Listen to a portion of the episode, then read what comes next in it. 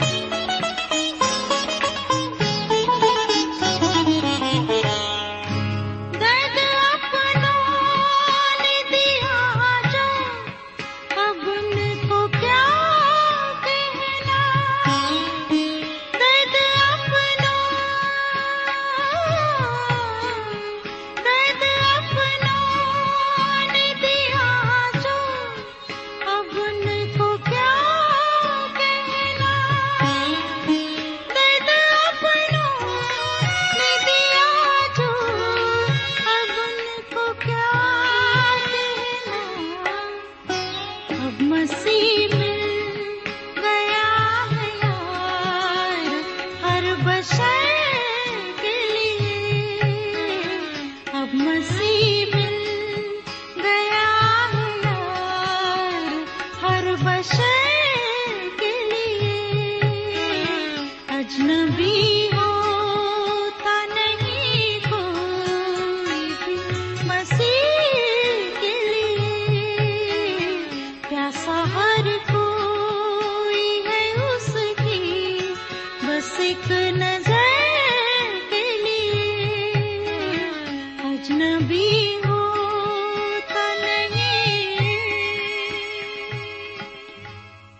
خدا کے کلام کو لے کر ایک بار پھر آپ کے درمیان حاضر ہوں۔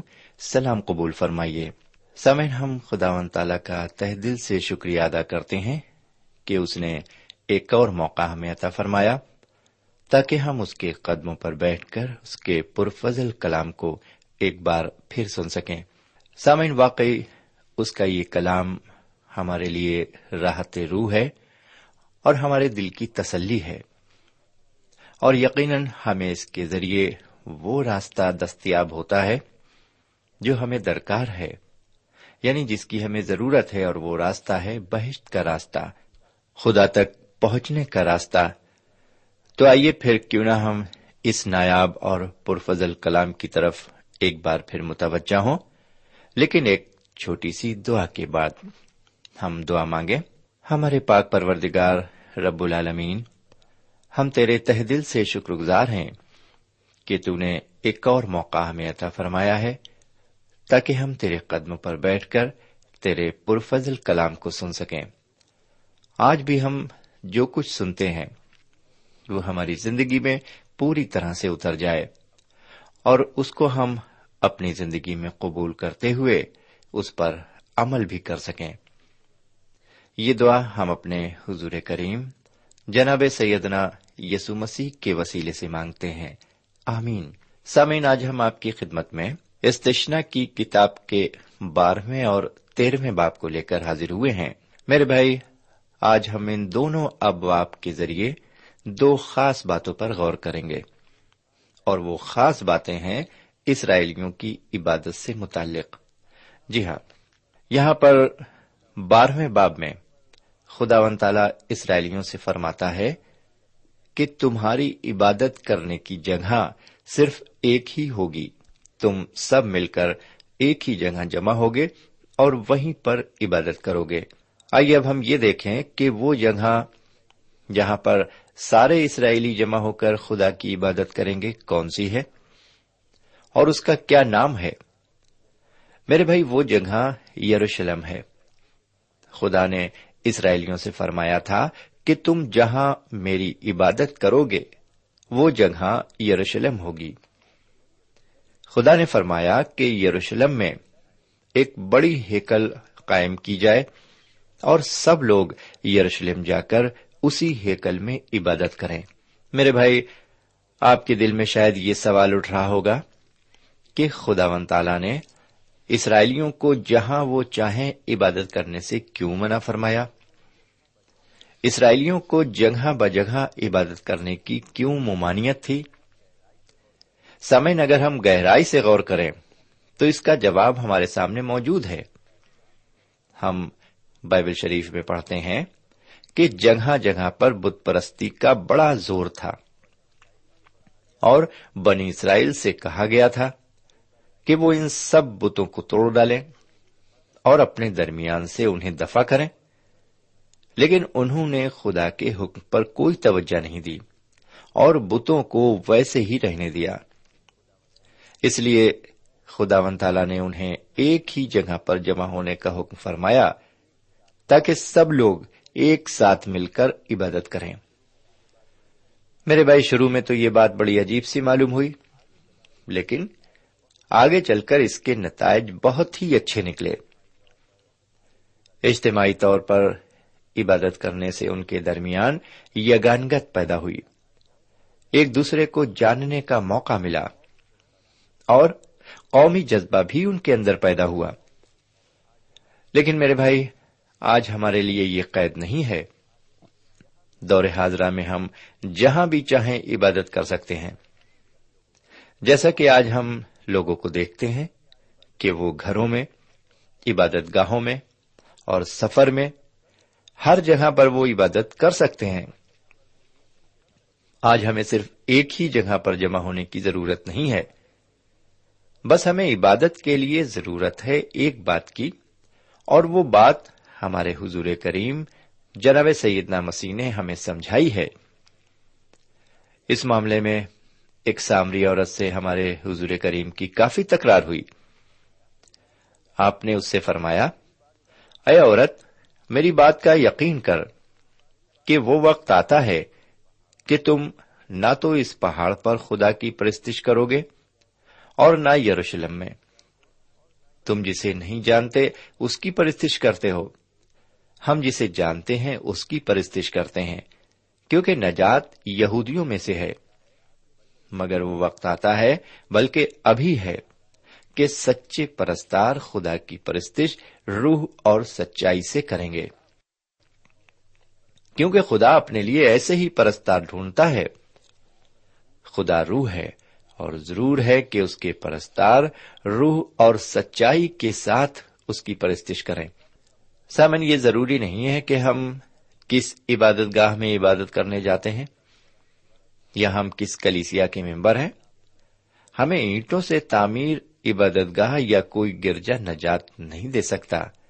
جی ہاں میرے بھائی، کسی خاص مقدس میں عبادت کرنا ہمارے لیے نجات کا باعث نہیں بنے گا۔ ہماری معقول اور نجات سے لبریز عبادت وہی ہوگی جو روح اور سچائی سے کی جائے۔ میرے بھائی، اگر آپ سوچتے ہیں کہ کسی خاص چرچ میں عبادت کرنے سے آپ کی عبادت قبول ہو جائے گی، تو یہ بالکل غلط ہے۔ آپ کا کسی خاص امام یا پاسبان کی پیشوائی میں عبادت کرنا آپ کی معقول عبادت کا ثبوت نہیں ہے۔ معقول عبادت وہی ہے جو روح اور سچائی پر مشتمل ہو۔ میرے پیارے بھائی بہن، ہم کسی بھی عبادت گاہ میں جائیں یا کسی بھی کلیسیا میں عبادت کرنے جائیں، ہماری عبادت کا مرکز چرچ یا پاسبان نہیں ہونا چاہیے۔ ہماری عبادت کا مرکز صرف خدا ہونا چاہیے۔ اور حضور کریم جناب سیدنا مسیح اس عبادت کے ہادی ہونے چاہیے۔ اگر ہم کسی دوسری چیز کو اپنی عبادت کا مرکز بناتے ہیں تو شرک کرتے ہیں۔ اور آپ جانتے ہیں کہ کسی مشرق کی بخشش نہیں ہے۔ بہرکیف اس سے پہلے کہ مطالعے میں ہم آگے بڑھیں، ہم بارہویں باپ کی پہلی آیت سے انیسویں آیت تک عبارت پر غور کریں گے اور ہم تشریح دیکھیں گے اس کی۔ میرے بھائی، جب اس عبارت پر ہم نظر ڈالتے ہیں تو دیکھتے ہیں کہ جب بادشاہوں اور سلطانوں کا دور شروع ہوا تو بنی اسرائیل پر خدا کا قہر بہت بھڑکا۔ قہر بھڑکنے کا سب سے بڑا سبب یہ تھا کہ وہ لوگ بت پرستی میں مبتلا ہو گئے۔ وہ تو یہ کہیے کہ اس زمانے میں جناب ایلیا نبی یعنی الیاس علیہ السلام موجود تھے جنہوں نے بت پرستوں کو اچھا سبق سکھایا۔ میرے بھائی، آپ کو معلوم ہو کہ اس وقت اسرائیلی پھر سے غلام ہو گئے تھے۔ اور یہ غلامی بیبلونین لوگوں کی تھی۔ مفہوم یہ کہ بت پرستی انسان کو غلام بنا دیتی ہے۔ سمن اگر دیکھا جائے تو ہم بھی بت پرستی سے بچے ہوئے نہیں ہیں۔ ہم سب کچھ جانتے ہوئے بھی بت پرستی کی طرف مائل ہو جاتے ہیں۔ اگر کوئی چیز ہمارے اور خدا کے درمیان آ جائے اور ہمیں اپنی طرف کھینچنے لگے تو میرے بھائی، یہ بت پرستی ہوگی۔ کئی چیزیں ہیں جو ہمارے اور خدا کے رشتے کے درمیان آ جاتی ہیں۔ اور ہمیں اپنی طرف کھینچنے لگتی ہیں۔ کچھ سال پہلے کی بات ہے کہ ایک نوجوان تھا جو روزہ نماز کا بےحد پابند تھا اور دل سے خدا کی عبادت کیا کرتا تھا۔ آگے چل کر وہ ایک اچھا اور قابل انسان بن گیا اور اس کے بعد وہ ایک دینی ادارے میں رہ کر خدا کی خدمت بھی کرنے لگا۔ وہ ایک قابل شخص تھا اور آہستہ آہستہ اس ادارے میں ترقی کرتا گیا۔ لیکن جتنا زیادہ وہ اس ادارے میں ترقی کرتا گیا، اتنا ہی زیادہ وہ خدا سے دور ہوتا گیا۔ وہ اس ادارے میں صرف ایک نوکری پیشہ بن کر رہ گیا۔ اس کی روزہ نماز، دعا بندگی اور عبادت بالکل ختم ہو گئی۔ اب اس کے لیے اس کی نوکری اور اس کا عہدہ ہی سب کچھ ہے۔ اب یہی چیزیں اس کا خدا ہیں۔ میرے بھائی، کیا آپ بھی کسی خاص نوکری میں، کسی خاص عہدے پر منتخب ہیں؟ اگر ایسا ہے تو آپ کی کیا حالت ہے؟ کہیں آپ کی زندگی میں آپ کی نوکری اور آپ کے عہدے نے خدا کی جگہ تو نہیں لے لی ہے۔ میرے بھائی، خواہ وہ کوئی بھی چیز کیوں نہ ہو، اگر وہ ہمارے اور خدا کے رشتے کے درمیان آ جاتی ہے تو وہ بت پرستی کے ہی برابر ہے۔ بہرکیف تھوڑا اور آگے بڑھے اب ہم آگے بڑھتے ہوئے بارہویں باپ کی بیسویں آیت سے اٹھائیسویں آیت تک عبارت پر غور کریں گے۔ میرے بھائی، اس عبارت کے تحت ہم یہ دیکھتے ہیں کہ خداون تعالی اسرائیلیوں کو قربانی کرنے اور اس کا گوشت کھانے کی بابت سمجھا رہا ہے۔ وہ اپنے گھر میں قربانی کر سکتے ہیں۔ اگرچہ مذہبہ گھر سے بہت دور ہے، تو اور قربانی کا گوشت بھی کھا سکتے ہیں۔ مگر گھر کے اندر۔ اب ذرا انتیسویں آئے سے بتیسویں آئے تک عبارت پر غور کریں۔ سمن بنی اسرائیل کو بار بار یہ بتایا گیا تھا کہ وہ ان قوموں کو قتل کر دیں جو عہد کی زمین پر پہلے سے رہتی ہیں، تاکہ بنی اسرائیل ان کے گناہ کے اثر سے بچے رہیں، کیونکہ یہ قومیں بت پرست تھیں اور بال دیوتا کی پرستش کرتی تھیں۔ بال دیوتا کی پرستش کرنے والوں کو بال کے آگے اپنے بچوں کو بھی قربان کرنا پڑتا تھا۔ بال کے پرستار پہلے اپنے دیوتا کو آگ سے گرم کر کے لال کر لیتے تھے اور پھر بعد میں وہ اس کی گود میں اپنے بچوں کو ڈال دیتے تھے۔ میرے بھائی، یہ قربانی ایک بہت ہی ظالمانہ اور خوفناک قربانی تھی۔ خدا فرماتا ہے کہ وہ ایسی خوفناک قربانی بالکل پسند نہیں کرتا۔ کاش کے ہم بھی خدا کی مرضی کو سمجھے اور اس کے لیے وہ قربانی گزرانے جو اس کو پسند ہے۔ جو قربانی اس کو پسند ہے، وہ ہے شکر گزاری کی قربانی۔ اس باب کے آخر میں ہم دیکھتے ہیں کہ بنی اسرائیل کو خدا کے حکموں پر چلنا تھا۔ اگر وہ اس کے حکموں پر نہیں چلیں گے تو ان کا بھی انجام وہی ہوگا۔ وہ بھی دیگر قوموں کی طرح قتل و غارت کر دیے جائیں گے۔ اگر اسرائیلی گناہ کریں گے تو وہ بخشے نہیں جائیں گے۔ بالکل اسی طرح، اگر ہم بھی دنوں رات اس کا نام رٹیں اور دنوں رات اس کے آگے سیدے کریں اور گناہ کرتے رہیں، تو کوئی فائدہ نہیں ہے۔ ہمارے سجدے ہمیں نہیں بچائیں گے۔ بچائے گی ہمیں صرف ایک چیز اور وہ ہے ہماری بے گناہ زندگی۔ خدا ہماری بے گناہی کے ذریعے ہی ہم پر رحم فرمائے گا۔ بہرکیف۔ اب ہم استشنا کی کتاب کے تیرہویں باب میں داخل ہوتے ہیں۔ اس باب کے تحت ہم جھوٹے پیغمبروں کی جانچ اور ان کے خلاف تمبی کرنے کی بابت کچھ باتیں دیکھیں گے۔ یہ باب ایک خاص اہمیت رکھتا ہے۔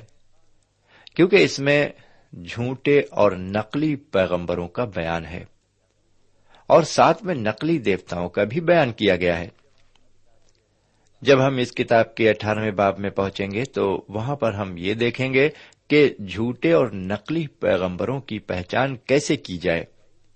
لیکن بنی اسرائیل اس بات کو اچھی طرح جانتے تھے کہ نقلی اور اصلی پیغمبروں میں کیا فرق ہے۔ وہ جھوٹے نبیوں اور پیغمبروں کو بہت جلد پہچان لیتے تھے۔ کیونکہ انہیں پہچان کے وہ طریقے معلوم تھے جو خدا نے انہیں بتائے تھے۔ اس باب میں خدا و تعالیٰ اپنے بندوں کو یہ بتانا چاہتا ہے کہ اگر کوئی شخص اپنے آپ کو نبی یا پیغمبر یا رسول بتائے اور اصلیت میں وہ ہونا تو اس کے ساتھ کیا کرنا چاہیے؟ تیرہویں باپ کی پہلی آیت میں لکھا ہوا ہے اگر تیرے درمیان کوئی نبی یا خواب دیکھنے والا ظاہر ہو اور تجھ کو کسی نشان یا عجیب بات کی خبر دے۔ میرے بھائی، یہ بات آج کی دنیا میں بڑی مانی رکھتی ہے۔ کیا کوئی جھوٹا شخص عجیب و غریب کام کر سکتا ہے؟ میرے بھائی، ویسے تو آج بھی بہت سے لوگ ہیں جو بڑے بڑے کاموں کو کرنے کا دعوی کرتے ہیں۔ وہ لوگوں کا مستقبل بتاتے ہیں۔ کچھ لوگ ان کے ذریعے بیماریوں سے شفا بھی پاتے ہیں۔ میں شخصی طور پر یہ نہیں کہہ سکتا کہ وہ لوگ اصلی ہیں یا نقلی، کیونکہ نہ تو میں نے کسی سے اپنا مستقبل پوچھا اور نہ ہی کسی کے پاس شفا پانے کے لیے گیا۔ میری ہمیشہ یہ کوشش رہی کہ میں بذریعے سیدنا مسیح خدا کے پاس جاؤں اور اسی سے اپنی زندگی کا حال کہوں۔ لیکن پھر بھی اگر آپ جاننا ہی چاہتے ہیں کہ یہ لوگ اصلی ہیں یا نقلی، تو آپ اس سے سمجھ لیجیے کہ یہ جو کام کرتے ہیں، کیا وہ حضور کریم جناب سیدنا مسیح کی تعلیم سے ملتے جلتے ہیں؟ جی ہاں ان کی تعلیم سے مطابقت کرتے ہیں۔ جو چیز مسیح ایمان کے بغیر ہے، وہ سب بیکار ہے اور وہ صحیح نہیں ہے۔ آگے پانچویں آیت بتاتی ہے کہ جو شخص خدا کے علاوہ کسی دوسری طاقت سے موجزانہ کام کر رہا ہو تو اس کے ساتھ کیا سلوک کرنا چاہیے؟ اس آیت میں مرقوم ہے کہ وہ قتل کیا جائے۔ میرے بھائی اسرائیلیوں کو یہ حکم تھا کہ اگر ان کے درمیان کوئی جھوٹا نبی اٹھ کھڑا ہو، چاہے وہ بہت سے معاوضے کر کے ہی کیوں نہ دکھائے، اسے قتل کر دینا چاہیے۔ سامعین، ایسے آدمی کو ان کی شریعت کے مطابق پتھرواہ کر دیا جاتا تھا۔ دیکھنے میں تو یہ بڑی زیادتی معلوم ہوتی ہے۔ لیکن اس قسم کے جھوٹے لوگ سماج میں کینسر کی طرح ہوتے ہیں۔ اور کینسر کے حصے کو اپنے جسم سے کاٹ ہی ڈالنا چاہیے۔ خدا سب سے بڑا حکیم ہے اور اس کا حکم ہے کہ ایسے جھوٹے لوگوں یا نبیوں کو جلد سے جلد ختم کر دینا چاہیے۔ میرے بھائی، ان باتوں سے خدا کے نظریات پتہ چلتے ہیں کہ وہ دھوکے باز اور نقلی لوگوں کے بارے میں کیا نظریہ رکھتا ہے۔ میرے بھائی، یہ جھوٹے نبی یا جھوٹے لوگ انسان کو بت پرستی کی طرف لے جاتے ہیں۔ کچھ ممالک ایسے ہیں جہاں پر اسکولوں میں کلام پاک کی تعلیم دی جاتی ہے، لیکن زیادہ تر ممالک ایسے ہیں جہاں پر غیر مسیحوں کی حکومت ہے اور ان کی حکومت میں اسکولی بچوں کو کلام پاک کی تعلیم دینا جائز نہیں ہے۔ لیکن خدا نے جو دس احکام دیے، وہ اس لیے دیے کہ کم سے کم اسرائیلی حکومت میں تو غیر اسرائیلی حکومت نہ آئے۔ اس لیے بنی اسرائیل میں اگر کوئی شخص ایسا پایا جاتا تھا جو قوم کو بہکا رہا ہو، وہ فوراً پتھروا کر دیا جاتا تھا۔ کیونکہ خدا جانتا تھا کہ اگر ایسے جھوٹے لوگوں کو سماج میں پھلنے پھولنے دیا جائے گا تو بت پرستی زور پکڑ جائے گی۔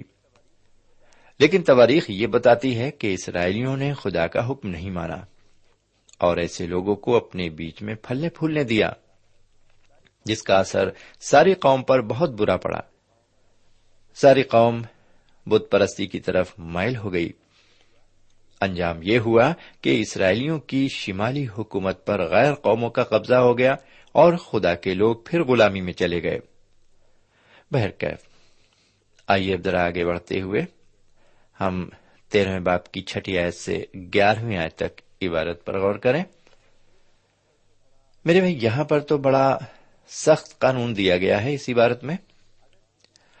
اگر کسی شخص کے ماں باپ، بھائی بہن اور بیوی بچے بھی اسے بت پرستی کی طرف مائل کریں، تو ان پر بھی رحم نہ کیا جائے۔ انہیں بھی قتل اور سنسار کر دیا جائے۔ اور حکم یہ ہے کہ پہلا پتھر وہ انسان خود مارے۔ یہ تو بڑی کشمکش کی بات ہے کہ پہلا پتھر کون مارے گا؟ کون ہے جو اپنے ماں باپ بھائی بہن اور بیوی بچوں پر پتھراؤ کرے گا؟ میرے بھائی، جبکہ یہ بہت ہی کٹھن بات ہے، لیکن اس عمل سے بہت سے لوگ بت پرستی سے بچ جائیں گے۔ جب اسرائیلیوں کی شمالی حکومت بت پرستی میں پھنس گئی تو کیا ہوا؟ ہزاروں لوگ قتل کر دیے گئے اور جو باقی بچے انہیں غلام بنا لیا گیا۔ حملہ آوروں نے انہیں بڑی بے رحمی کے ساتھ مارا۔ اگر اسرائیلی اپنے درمیان سے جھوٹے نبیوں کو قتل کر دیتے تو انہیں اتنی بڑی ہلاکت کا منہ نہ دیکھنا پڑتا۔ نہ اتنے لوگ قتل ہوتے اور نہ اتنے لوگ غلامی میں جاتے۔ لیکن سوال یہ تھا کہ کس گھر کے آدمی کو کیسے قتل کر دیا جاتا؟ سچ تو یہ ہے کہ ہمارے اپنے ہی ہمیں طرح طرح کی مصیبتوں میں پھنساتے ہیں، کیونکہ ہم ممتا کے ناطے ان سے کچھ کہہ تو سکتے نہیں۔ ہمارا انصاف ہماری ممتا کے آگے کمزور پڑ جاتا ہے اور ہم کوئی بھی جسمانی سزا دینے کو تیار نہیں ہوتے۔ لیکن خدا کے انصاف میں ایسے کاموں کی سزا قتل ہے۔ آج بہت سے لوگ یہ کہتے ہیں کہ سزائے موت کا حکم غیر مہذب ہے۔ سزائے موت کو غیر مہذب کہنے والے خدا کو بھی غیر مہذب کہہ سکتے ہیں۔ ہمیں جو کچھ بھی قائد قانون ملے ہیں، وہ خدا کے کلام سے تو ہی ملے ہیں۔ لیکن اب ہم خدا کے کلام سے دور ہٹتے جا رہے ہیں اور سوچتے ہیں کہ ہم زیادہ مہذب ہو گئے ہیں۔ میرے بھائی، اسرائیلیوں کو حکم دیا گیا تھا کہ وہ زندہ اور غیر فانی خدا کے نزدیک رہیں اور اس سے دور نہ بھاگیں۔ جب تک وہ خدا کا حکم مانتے رہیں گے، انہیں برکتیں ملتی رہیں گی۔ لیکن انہوں نے خدا کے حکموں پر عمل نہیں کیا۔ نتیجہ یہ ہوا کہ خدا کا قہر ان پر بھڑکا اور وہ ہلاک ہونے لگے۔ اب ذرا اس باپ کی بارہویں آئے سے اٹھارہویں آئے تک عبارت پر ہم نظر ڈالیں گے۔ سمن یہاں پر جب ہم نظر ڈالتے ہیں اس عبارت پر تو ہم دیکھتے ہیں کہ بڑی سخت بات ہمیں نظر آتی ہے یہاں پر کہ سارا شہر برباد کر دیا جائے لکھا ہے۔ ہو سکتا ہے اس شہر میں کوئی ایسا آدمی ہو جو بت پرست نہ ہو۔ اگر وہ بت پرست نہیں تھا تو اس نے کیا کیا؟ کیا اس نے حق کے لیے آواز اٹھائی؟ یا وہ ہمیشہ خاموش بیٹھا رہا؟ آج بھی ایسے لوگوں کی کمی نہیں ہے جو اپنے آپ کو ایماندار تو کہتے ہیں، لیکن زیادہ تر چپ بیٹھے رہتے ہیں۔ چاہے ایک مجبور پر ظلم کیا جا رہا ہو، چاہے سچ کو دبایا جا رہا ہو، چاہے کوئی اور غلط بات ہو رہی ہو، وہ ان باتوں کے خلاف کوئی قدم نہیں اٹھاتے۔ وہ حقانیت کے لیے کبھی آواز بلند نہیں کرتے۔ وہ سوچتے ہیں کہ ایک چپ ہزار بلا کو ٹالتا ہے۔ اس لیے وہ ہمیشہ اپنا منہ بند کیے بیٹھے رہتے ہیں۔ شاید اس شہر میں ایسے لوگ ضرور ہوں گے جو ہر بات میں چپی سادے رہتے ہوں گے۔ خدا ون تعالی بت پرستوں کے ساتھ ان کو بھی ختم کر دینا چاہتا ہے۔ کیونکہ حقانیت کے لیے آواز بلند نہ کرنا بھی بت پرستی کے ہی برابر ہے۔ خدا کا حکم ہے کہ سارے شہر کو برباد کر دو۔ میرے بھائی، میری بہن، آپ کا شمار کن لوگوں میں سے ہے۔ خدا نہ کرے کہ ہم ایسے لوگوں میں شمار کیے جائیں۔ خدا ہمیں ہدایت فرمائے۔ آمین۔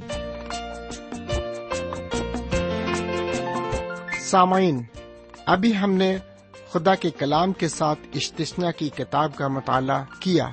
اس مطالعے سے آپ کو روحانی تقویت حاصل ہوئی ہوگی۔ ہمیں امید ہے آپ اپنے تاثرات سے ہمیں ضرور نوازیں گے۔ ہم آپ کے خط کا انتظار کریں گے۔ خدا حافظ۔ ہمارا پتہ ہے۔ پروگرام نور ال post box number one five seven five Sialkot Pakistan. پتا ایک بار پھر سن لیں۔ پروگرام نور ال پوسٹ باکس نمبر ایک پانچ، سات پانچ سیال کوٹ پاکستان۔ اب آپ ہم سے ٹیلی فون اور ای میل سے بھی رابطہ قائم کر سکتے ہیں۔ ہمارا ٹیلی فون نمبر ہے nine two three four four six four zero four five seven eight. نو دو تین چار چار چھ چار صفر چار پانچ سات آٹھ۔ ہمارا ای میل پتا ہے N A E M three nine four nine eight hotmail dot com. N A E M three nine four nine eight hotmail dot com. ہمارے پروگرام کا وقت اب یہیں پر ختم ہوتا ہے۔ اگلے پروگرام میں پھر ملیں گے۔ تب تک کے لیے اجازت چاہتے ہیں۔ خدا حافظ۔